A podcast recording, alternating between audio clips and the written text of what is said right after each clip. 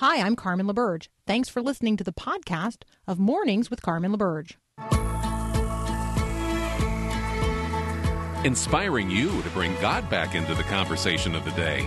This is Mornings with Carmen LaBerge on Faith Radio.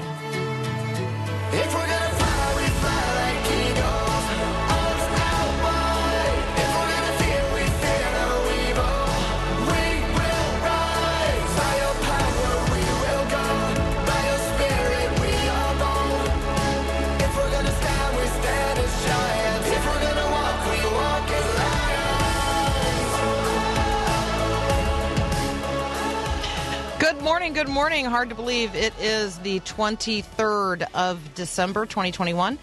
Uh, you're listening to Mornings with Carmen. I'm Carmen LaBerge. If this is the very first time you're joining us, welcome. Welcome, welcome, welcome. We uh, love getting together each and every morning for a couple of hours and bring the mind of Christ to bear on the headline news of the day, encourage one another as fellow believers in the faith. And if you're not uh, a believer in Jesus, then, um, you know, certainly my hope is that as you're listening to us converse, as you're listening to us bring the Christian worldview to bear on the headline news of the day and things that are going on, um, that you say to yourself, "Hmm, now that's an interesting perspective. I, I wonder, I wonder if um, if I know a Christian. I wonder if there's a Christian who could explain some of these things to me that I am hearing Carmen talk about on the radio." We have uh, tons of resources available for you at myfaithradio.com. Um, resources available for you if you are not sure who Jesus is and want to know more. And if you're a believer uh, who needs to be equipped to actually walk your faith out into the world that God so loves and do so in ways that honor Jesus, like that's what we're all about. And we'd love to share with you um, the resources that we're posting each and every day at myfaithradio.com. Right now, if you go there, you can finish up with us the through the reading through the Bible in the Gospel of Luke. It is the 23rd of December, so my answer to the where in the word question of the day uh, is Luke 23. And many of you are going to say, wow, that is quite a chapter to be reading on Christmas Eve Eve. Yes, it is. It keeps us very mindful of who Jesus is and why he came.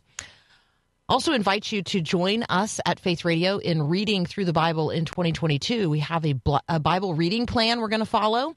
And so, if you'd like to join us in that, I mean, trust me, if you don't make a plan to actually read through the Bible in 2022, it's not just going to happen. So, let me encourage you to uh, join us in the Bible reading plan. You can find that at myfaithradio.com as well. All right, a headline that caught my attention um, yesterday, and so still has my attention this morning, um, is that the Biden administration has announced that the moratorium on federal student loan payments uh, is actually going to be extended through May the 1st. So, uh, this, you probably only are aware of this if you have or know someone who has unpaid federal student loan debt. And so, although that's a lot of people, it's not everybody. And so, this story directly affects people who have federal student loans outstanding. Um, and there are progressives who have argued that the president can unilaterally unilaterally just write those off, cancel them. In fact, completely cancel those debts.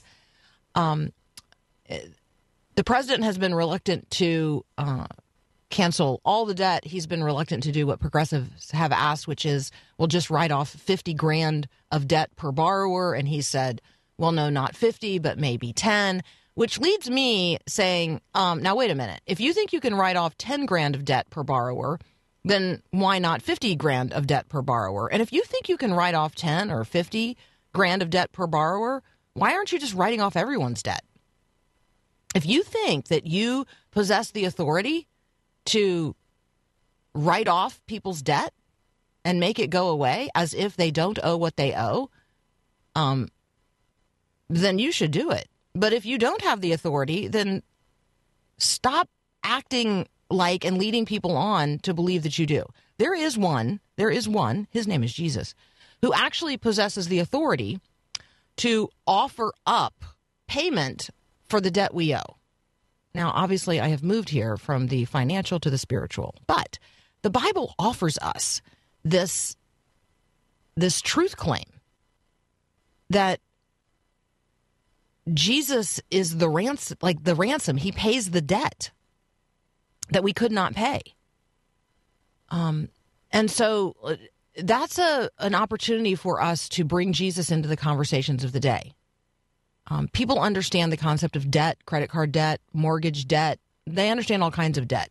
They don't understand um, the debt of grace, the, the debt of gratitude that we owe for the grace offered to us in Jesus Christ. And many of them don't understand the debt that Jesus paid for our sins. All right, Ben Johnson is up next. He's a media reporter.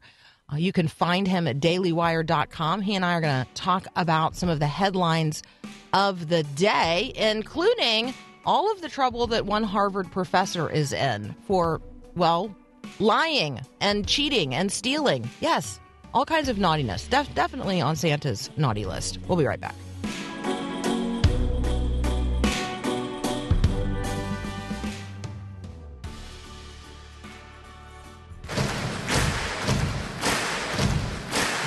Is my right, a right given by God to live a free life, to live in freedom. Pretty confident Ben Johnson is on Santa's nice list. It's definitely on my nice list. Uh, he's a media reporter for Daily Wire. You can find him at dailywire.com. Ben, let's talk about a guy on the naughty list Harvard professor Charles Lieber. What is going on there? Well, he's in a lot of trouble, definitely getting coal in the stocking this year, if that's still okay with uh, global warming standards. You know, Charles Lieber is a uh, professor. Thank you. Every once in a while, I get one in, uh, fly under the radar. But uh, Charles Lieber, Charles Lieber is a professor at Harvard University and uh, soon to be on his way to another federal institution because he lied to investigators and he lied to the IRS. Lieber was the head at one point of uh, the chemistry department and the biological chemistry department at Harvard University, but he was also on the take from the Chinese government through something called their Thousand Talents program. This is a major international program that pays scientists and university professors and people who are well situated in uh, sensitive industries with a lot of technical know-how to um, to engage with the Chinese government. Now, I, I can't make allegations uh, that uh, go beyond what the FBI have said. The FBI, in this case, did not bust him for espionage. Uh, they did say that he did he did not disclose the fact that he was being paid fifty thousand dollars a month by the Chinese government, and that he lied to federal authorities about where the money was coming from. And uh, when you get into the de- the details of it, it's very clear. They videotaped uh, a 2018 interview with him, and then they went back after that, found out that the money was coming from Beijing. They sat him down and made him watch that, and he admits uh, in the presence of FBI agents, yes, I was I was dissembling about this, and he says so in a very frank way. Uh, so he was he was very honest about the fact that he was lying about where the money came from. Now the trouble with this, of course, is that the Chinese government uses programs like the 10,000 Talents program in order to attract scientists who are in incredibly who have access to incredibly sensitive information, and they then take that information, whether it's uh, in the defense industry or whether it's a dual use where it could have a commercial plus a defense use, or in many cases it's simple industrial espionage where they steal American know-how and then put it to use uh, through newly minted Chinese companies to compete with American companies. Uh, we've seen this. General Electric has complained about this. Eastman Company has complained about this. Uh, there have been numerous investigations, uh, and uh, there have been numerous professors as well. Uh, Emory University had a professor come forward. There was one who had burrowed into the NASA department. Uh, who had similar charges about lying to investigators, and another one at uh, my own uh, home state of uh, Ohio, at Ohio State University.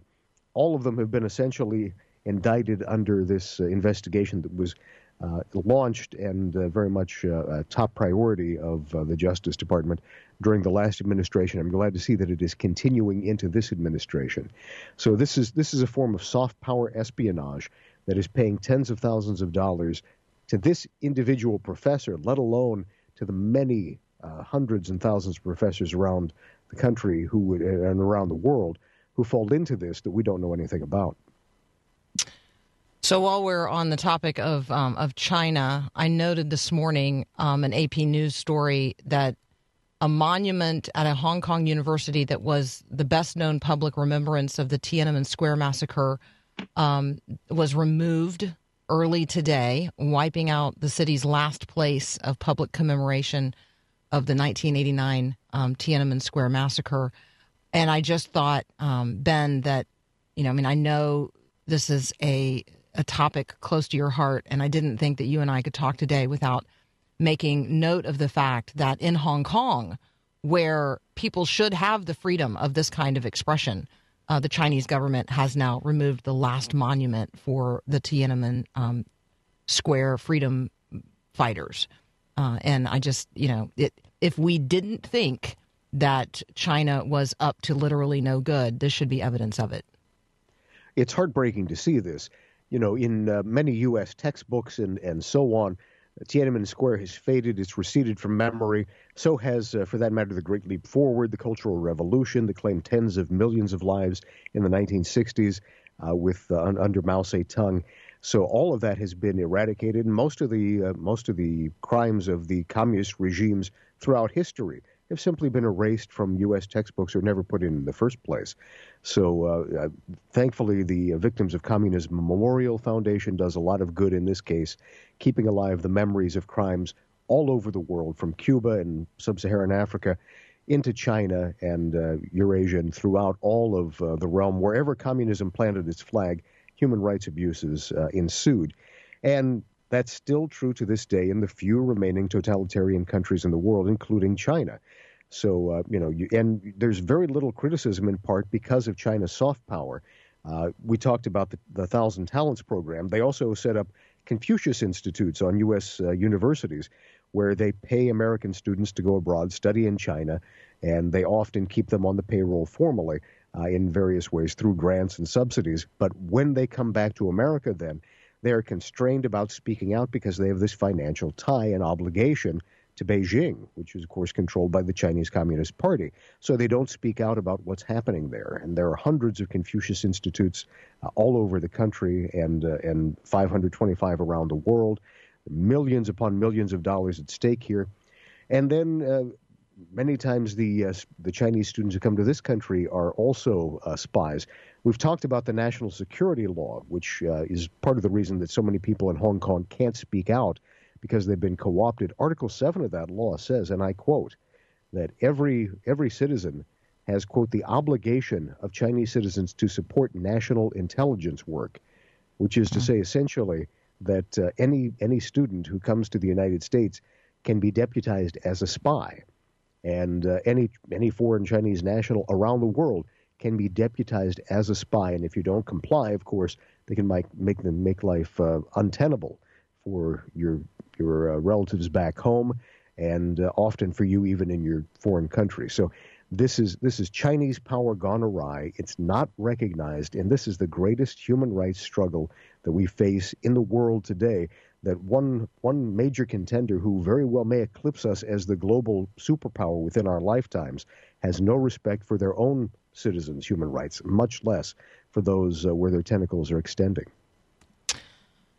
All right, when we come back from a very brief break, I am going to ask Ben Johnson what is going on um, in Ohio. Uh, David Bramley is one of Ben's neighbors. Well, he's he lives in the same state, and um, he saw a bridge, a footbridge, um, 58 foot long footbridge. It's beautiful. It's a beautiful footbridge. And he thought to himself, you know, that's, I realize that that's sitting over there in this park, but I would like to have it. And so he rented a crane and he hauled it away to his own property. We're going to talk with uh, Ben about another person on the relative naughty list and um, just what's going on in Ohio because this is a very unusual kind of smash and grab. We'll be right back. Oh, holy night. Late December 506 BC was a special time in history. All right, we're continuing our conversation with Ben Johnson. You can find what he's writing at dailywire.com. Ben, this caught my attention, and I thought to myself, here's an opportunity to talk to Ben about what's going on in his neighborhood, um, and or at least in his state, and to to be able to, you know, at least make a point about I, just the absolute uh, place we've arrived where people don't seem to know what is legal or illegal, what is right and wrong. Um, this man went to great lengths to steal a bridge. Yes, an entire bridge, a 58 foot long bridge.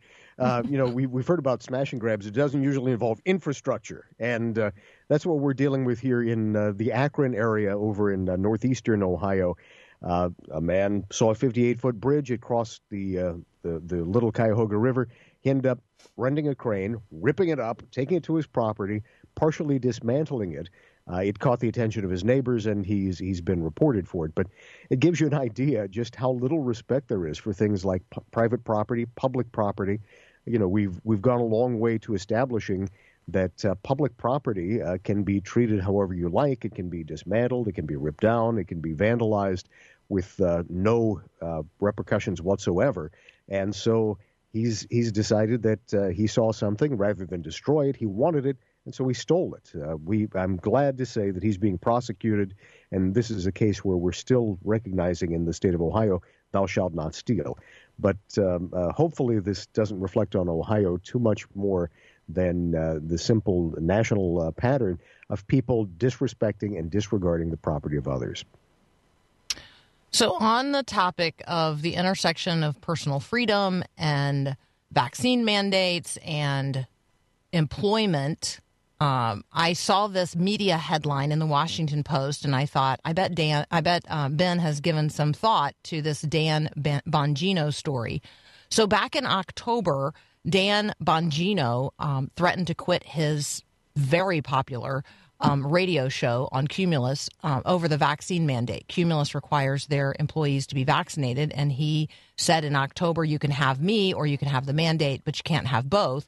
Um, I am noting that it is the 23rd of December, and he's still on three hours every day. Yeah, and a lot of people have asked him about this. You know, uh, right uh, when Rush Limbaugh passed away, a couple of people moved forward to try and fill the gap, and of course, Rush Limbaugh is one of a kind, so no one can can necessarily fill those foot those uh, those shoes. But uh, there are three people who three shows that have more or less contended for this. Four people: Clay Travis and Buck Sexton, Dana Loesch, and Dan Bongino. And of the three, really, I think Bongino is best positioned uh, to uh, to take over that market and he's been incredibly successful, as you mentioned. Of course, he also has Unfiltered on Fox TV on Saturday nights. So he's a very popular, well exposed uh, individual. And he thought that he had a lot more leverage with this massive uh, corporation, uh, maybe than he, he ended up having. Now, the Washington Post asked him about this. They said, "What's what's happening?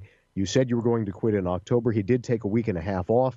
Uh, right after, essentially, he went national, and uh, so it was an incredibly awkward situation for for his employer, where people are tuning in to hear this new program, and they're they're already hearing best ofs uh, at a time when people are usually not recording uh, best of shows. So. Uh, ultimately, it looks like he's trying to work out a negotiation for the employees who work for his program and perhaps for some others there uh, certain accommodations, but it, it looks as though Cumulus has stuck to its guns.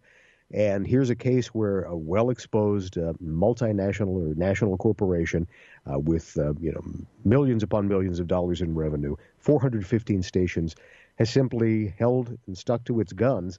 And it looks like Dan Bongino is doing what he can do for his people, but uh, the the corporation has won out through uh, its simple um, the amount of power the amount of financial heft that it uh, brings to the table.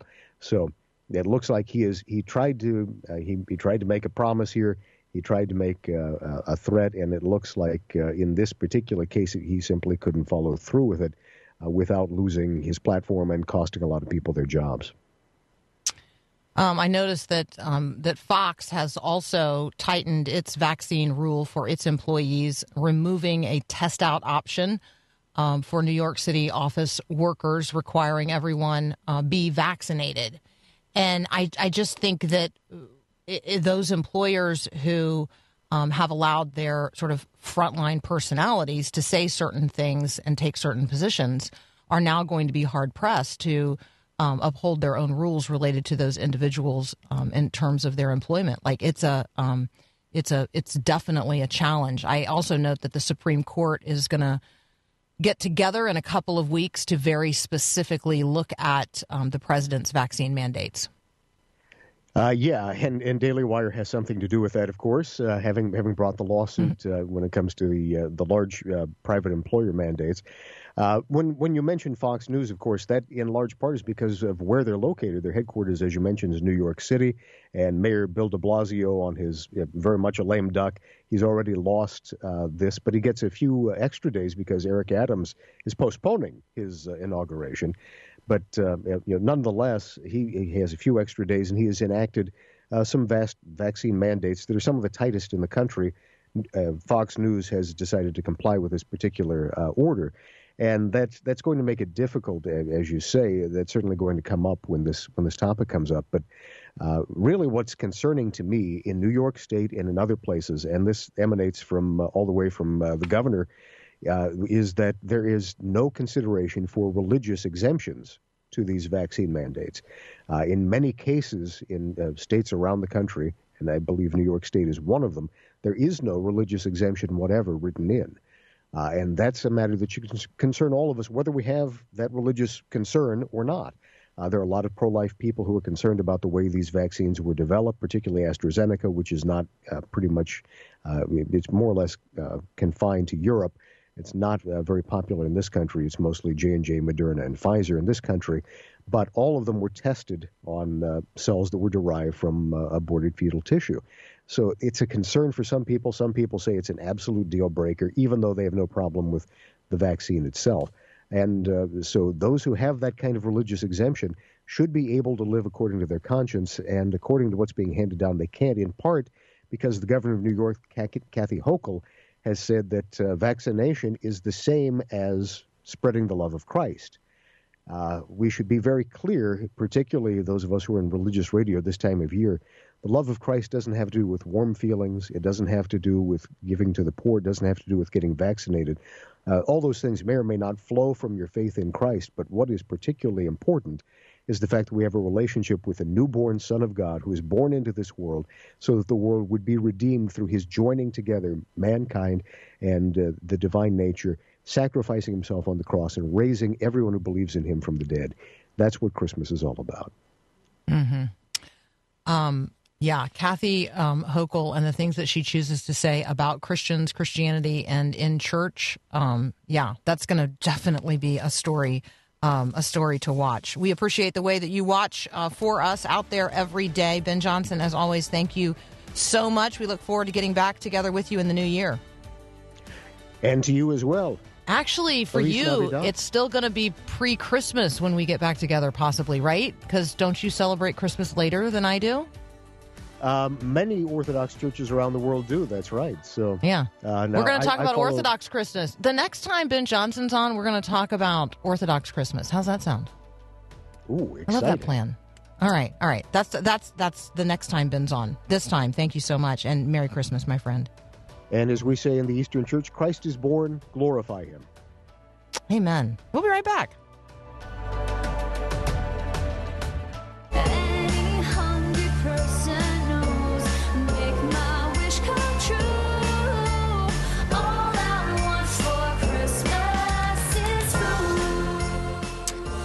What are you having for dessert in celebration of the birth of Jesus? Like uh, when you say it that way, doesn't it seem like we should be having birthday cake? Like when you say, "What what's the dessert that you're going to use to celebrate the birth of Jesus?" Doesn't like birthday cake pop to mind? Well, it did for my mom, so the tradition in my family growing up, and still my mom's tradition today, is to serve red velvet cake with white uh, cream cheese icing so that she gets the red and the white. We get to talk about the blood of Christ. We get to talk about um, him being a covering for us that makes us white as snow. Um, and we get to sing happy birthday to Jesus. There's lots of people who have other kinds of treats um, to celebrate the birth of Jesus. I wonder what sweet treats you use to celebrate. You can text me at 877 933 2484 to talk with us about sweet treats and all kinds of wonderful holiday yummies. We're going to have Tara Royer Steele up next. She's the author of Eat Pie Love. She is also um, the woman who is baking pies today at Royer's Pie Haven in Brenham, Texas. We'll be right back.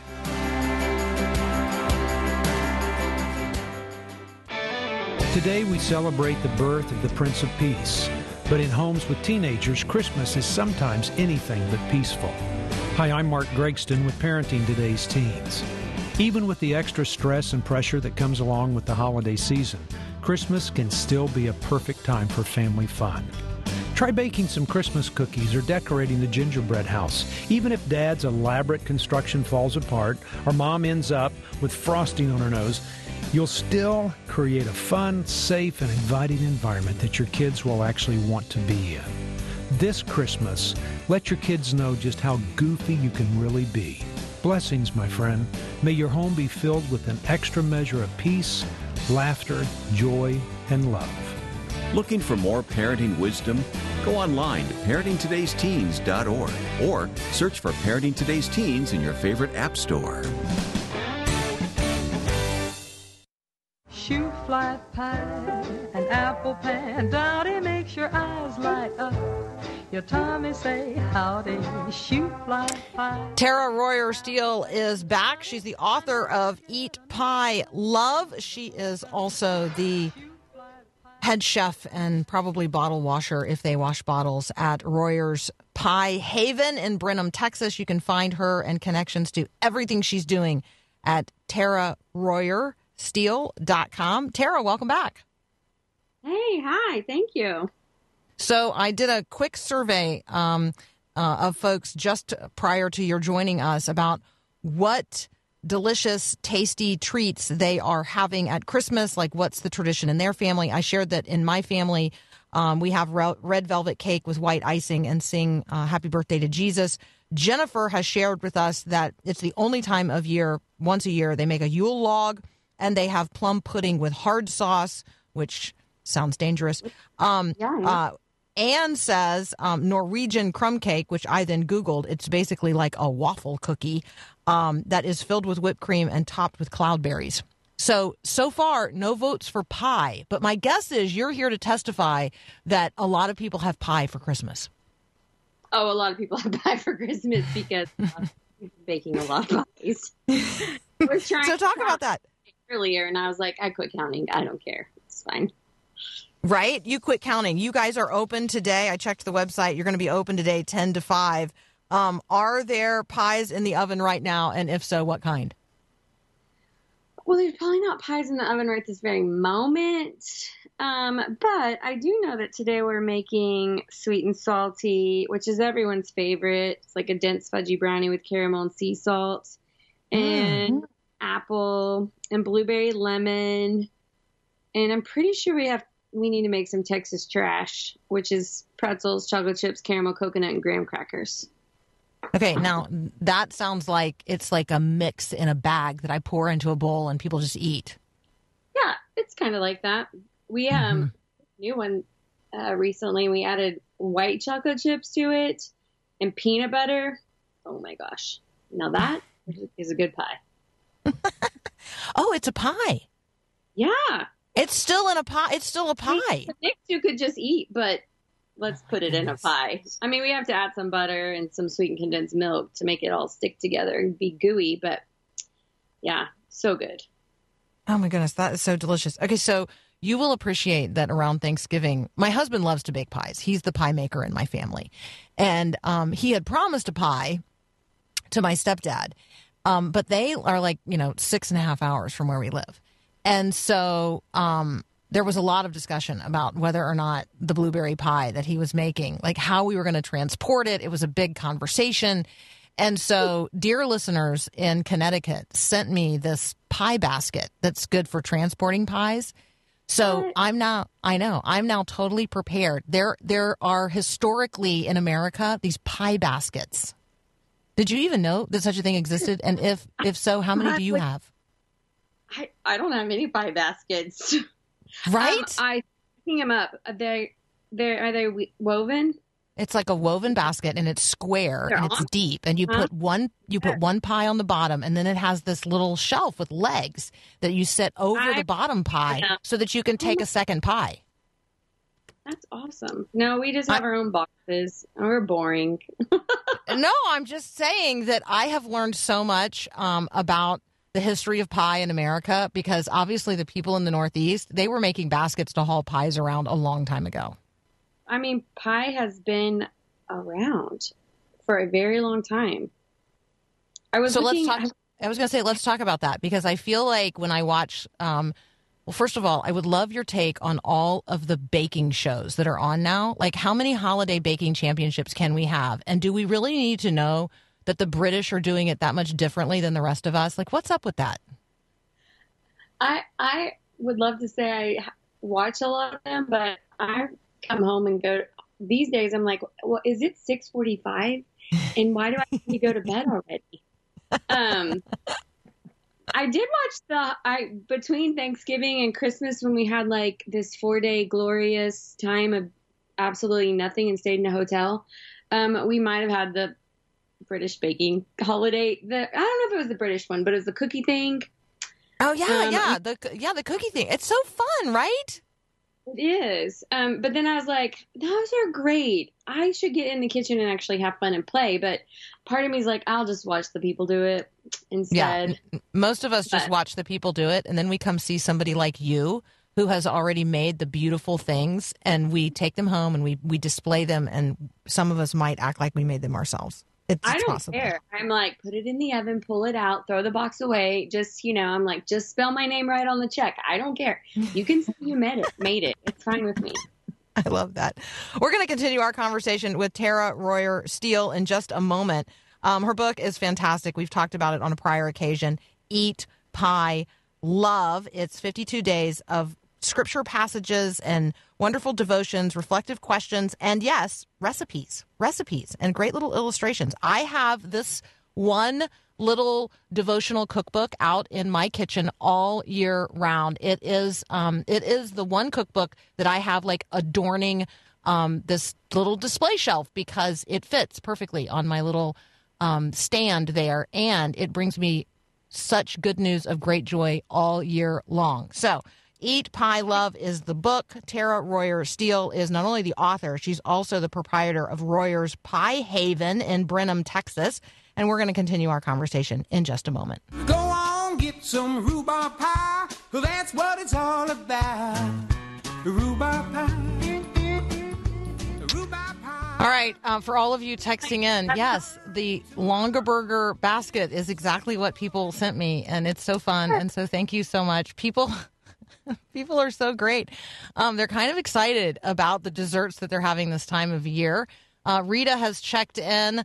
Rita um, says they always have popcorn cake and cherry nut ice cream because those were her dad's favorite, and Christmas Day was also his birthday. What is popcorn cake? And what is that hard sauce? And that I want to. Okay. I need to know some of these things. All right, Jennifer Eastman, you need to get back with us on the recipe for hard sauce. We don't know anything about that. And Rita, we're going to need the recipe um, uh, for the popcorn cake. We need to know about that. I really like cake more than pie, so I need to know this popcorn cake. It's crazy, right? All right, so um, yeah, people are so funny. They're like, you should really keep the pie basket on the down low because then there's going to be a run on the market for pie Mhm. baskets. Yep. Yeah. I believe it. So, um, in our family, um, my husband is seeking to perfect a, uh, you know, a pie crust that is not made with traditional white flour. And so he likes to grind his own grain. He likes to, you know, he's trying all kinds of concoctions. What is the secret, in your view? What is the secret to the perfect? And when I say pie crust here, I will assume we're making a sweet pie. You know, we're making a berry making pie of some kind. We're not making turkey uh, pot pie. Right, right. Um, Crisco. See, there you go. It's Crisco.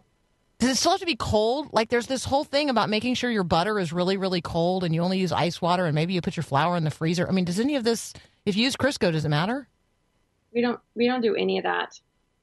And our pie's just our crust is good. So, I mean, life's too short.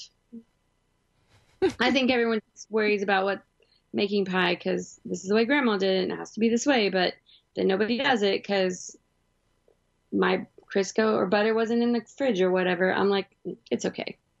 hmm So, So, um, it's all I use. savory pies. I do see that on a recent edition of Talking in the Kitchen with Tara, because uh, you know I might have been looking at what you're doing. Um, that you talked about savory pies. I love the idea of a savory pie. Is a quiche a savory pie? And is is like turkey pot pie? That's obviously a savory pie. What other kinds of savory pies might I make? Um, well, we have um, a chicken margarita, so that's mozzarella, basil, tomato, garlic, onions, Oh. tomato. In our and what makes our savory pies different is our crust. We add um, a lot of herbs to it, so it really just takes it to the next Mm. level. It's really Um, kind of like a pizza. It's a little bit like a pizza that doesn't have like a yeast dough. Yeah, I mean, essentially anything that you like that you could put on the top of a pizza, you theoretically could put in a pie. I've done. We've done barbecue ones. We've done. We've done Mm. pizza. We've done. We have one that's like bacon, egg, cheddar, jalapeno. That one's really good. And yes, that is technically a quiche, but we still call it a pie. Yeah, I feel like if I call it a pie, my husband's more likely to eat it. If I call it a quiche, she's like, "Yeah, I'm not eating that." It's just exactly the same thing. They're, they're Hmm. the same thing. Okay, so here's here's the question that I have for you as a person who is going to work today and been working really hard during this season and has people um, who are working um, with you alongside you in this.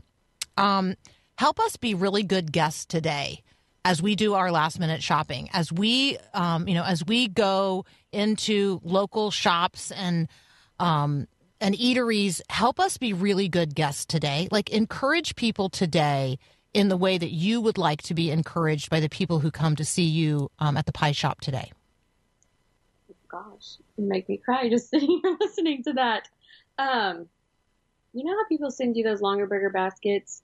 Um, that's really how I feel that um, people um, see us and they, I mean, just simple things, uh, not rushing, being slow, and um, asking, like, thanking them for being there for them so that, you know, providing this service so, so you don't have to do it. Um, and that's great. I'm super, I'm glad we get to do these things, right, for you. Um, you know, if you're waiting on someone, goodness, give them, give them, be generous. I'm just be generous. Um, we had a bartender the other night at a party, and I just, I, I, we couldn't help ourselves but be like, dude, I'm, I'm, I'm thankful for you, and just tipped him abundantly. And he's like, I, you know, they, most people are just flabbergasted because nobody's doing it, right? Or it's just Mhm. not that nobody, it's just very rare because I don't know about you, but it seems like, well, the world did not slow down. It sped up. And I feel like um, it's going so fast, we can't even communicate fast enough with our families to let them know what the heck's going on in the world, right? Um, at least that's the way I'm experiencing it with my husband. We're like, what's going on and how, how are you okay today? Even though we work right alongside each other, you know? So um, I just think words of affirmation are huge. And um, I don't know, even ask, like, how can I pray for you? Or just say, can I pray for you right now? I, they're going to say yes. I, I, if they don't, well, I'll send you a pie. So um, we're going to pray for you, and um, and as we pray for you, we are going to extend this prayer to other people for whom we're so appreciative for all the things that they're doing today, that they did yesterday, that they're going to go, that they're going to do tomorrow. I'm thinking of Olivia, who came and cleaned my house while I was at the Nutcracker yesterday with my granddaughter. Um, I'm thinking of um, the person who is going to stay with my little Emma um, so that the rest of us can go to a worship service on Christmas Eve because for her that would be um, not a welcome experience as a person with autism. I'm thinking about the person who sent me a ham. Like, that's so great. Um, and yes, I am absolutely um, going to be thinking about people just like you, Tara, who are making all of the wonderful things that make our traditions traditions. Like the yeah. So um, so can we pray for you? Yes, please.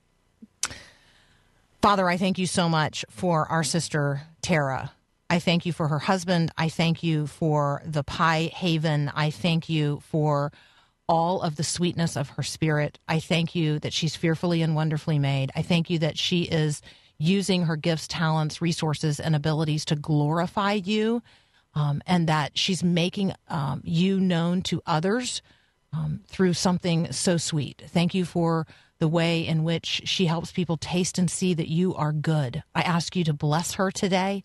Um, I ask uh, for an abundance of every spiritual resource that's going to be necessary um, in her life today, in the hours that lie ahead, um, and that each um, each box that goes forth today um, from Royers Pie Haven would be just absolutely bathed in your grace. That somehow those would be um, parcels of your grace sent out into the world that you so love. Um, and that as families enjoy those pies, you would be glorified and honored um, and your son made known. Thank you for Tara. Bless her this day. Um, and thank you for the time we've had together. In Jesus' name, amen. Amen. Thank you. That's Absolutely. that's. Thank you so much for joining us today. Um, blessings, blessings upon you. We look forward to talking with you sometime in the new year. I know. I can't wait. I think we could talk for hours. So fun. I know. I'm gonna. I might have to come to Brenham and uh, put some ice cream on that pie. Hmm Yep. Let's go. You guys have tasty things down there. All right. Thank you. Bless you. Um, Merry Christmas. Thank you. Bye. Bye bye. We'll be right back.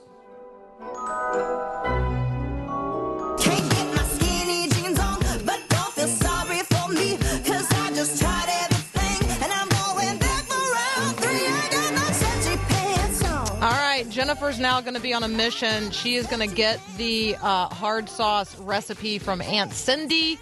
Uh, it belongs to her mom and her grandmother. That's where the recipe's going to come from. So there you go. We're going to have to wait on both the plum pudding and the hard sauce recipes. But there you go. Jennifer's going to report back. We look forward to it.